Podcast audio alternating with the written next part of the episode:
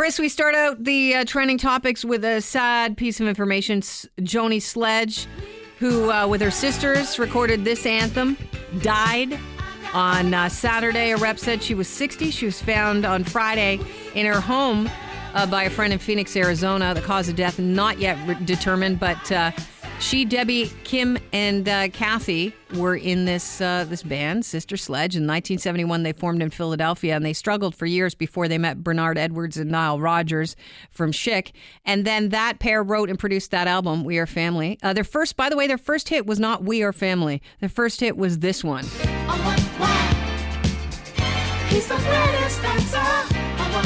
I want why. I thought when I was a kid, I wonder why he's the greatest answer, is what I heard. But we've talked about those misheard lyrics. Another one was Steely Dan's uh, tune that we were talking about today. Hey 19. I thought it was 819. That was like an Yeah. area code. Yeah, I did. 819. Yeah, we don't talk anymore. Starting off with 819. Didn't want to give 819. the rest of this the uh, nine digit phone It's number. the uh, out. uh, Yeah. area code for Quebec City. Is it? Apparently. All right, I I, don't like know that. that. for sure. Or Western Quebec. Sorry, actually, no. You know how Yeah, Adele yeah, get, no. this is a weird fact that you know will come up when you're you know having drinks one night and it'll make you sound somewhat interesting. You know how Adele gets from um, stage to uh, other areas in the uh, venue that she's performing? Does she walk? They put her in a box. What? Yeah, they put her in a, a you know one of those boxes that the sound crew roll around the black ones with a little bit of edging, silver edging on it and wheels. They push her around in that. And the funny thing is, it's the worst kept secret. Somebody tweeted out apparently Adele was in that box that just rolled by me during the show last night. It's how she covertly gets from one side of the stage to the other. Uh, favorite part of the show: Adele rolling in a box to get from stage to stage. It's a true story, apparently. I'm so confused. I think that's interesting. Hey, uh, forget about uh, your bumping up anymore on flights. You know, have you ever wished, you know, you dress up before you get to the airport because you're thinking, okay, you know what? If they have anything left in first class, they might bump me up. Air Canada is now starting this new auction style program where you can bid, you can make a cash bid to upgrade your seat to premium economy or business class. Bids are made online. You've got a sliding scale. It's set at the minimum and maximum amounts, and then you pick your price. A chart lets them know the strength of their offer. I wonder if it's sort of like uh, when you put in a bid for a house and you have no idea that the person's like $2 higher than you.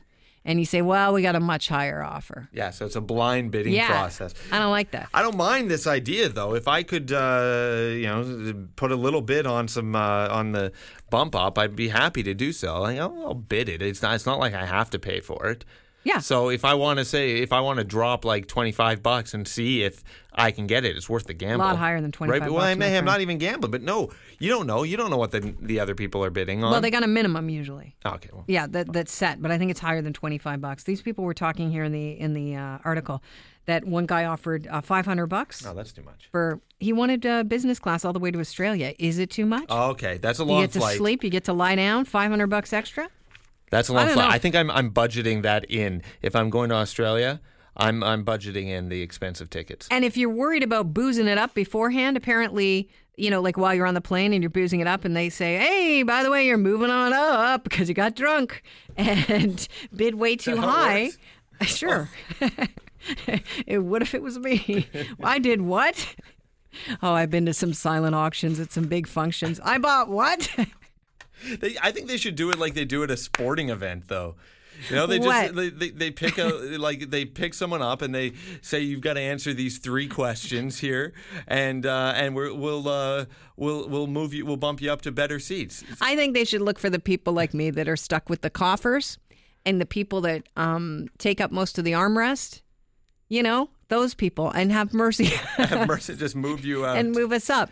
But you know, I can see first class passengers getting pissed at this because they're like, "I paid how much, and who is this schleppy person beside me?" well, that, you're still paying if you bid it if you bid on it. Yeah, but you're not paying full price.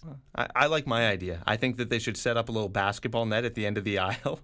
and you just sort. Of no, that's you can- WestJet. This is Air Canada. I, I was on a WestJet flight once. I kid you not. The hottest lips contest. This happened. That's so They- sexy. I, I kid you not. I'm on the flight and they say, ladies and gentlemen, uh, so our in flight uh, entertainment seems to be out. So we're going to play a few games and uh, we're going to have a hot lips contest. So what we want you to do is just um, kiss the napkin, write your seat number on it. I kid you not. True story, hand to God. We'll pass it all up and the uh, pilot and the co-pilot will um, they'll vote on it and then you'll win a little prize. Well this woman beside me this french woman was going to town with her red lipstick. She did a re-kiss take. She kissed the napkin and she showed it to me and she's like that's not good is it? And she redid it. She didn't win though. But i kid you not i thought what is this? And then they had to roll the toilet paper down the aisle trick. You had to put it over your head and this.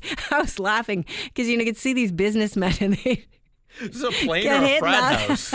a plane on the way to Vancouver. They'd get hit in the head with this, um, you know, toilet, Toilet paper roll, and they'd be like, "What? I'm not. I don't want to play this game." The people behind them are yelling at them, "Come on, Launch it back. we're losing!"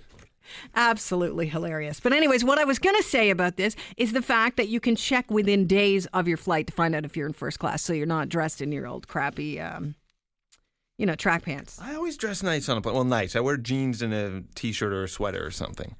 I don't. I don't. I don't like to schlep it up on a plane. I like to. Uh, th- this whole mentality that you got to be the most comfortable ever. You got to be in full sloth mode just because you're stuck in a plane. I think is a big uh, is a big overreach. People have gone too far with their Well, plane. I think somebody thinks wardrobe. that plane travel is far too glamorous, my friend. You got to wear your fedora and a suit and tie. you got to get out more.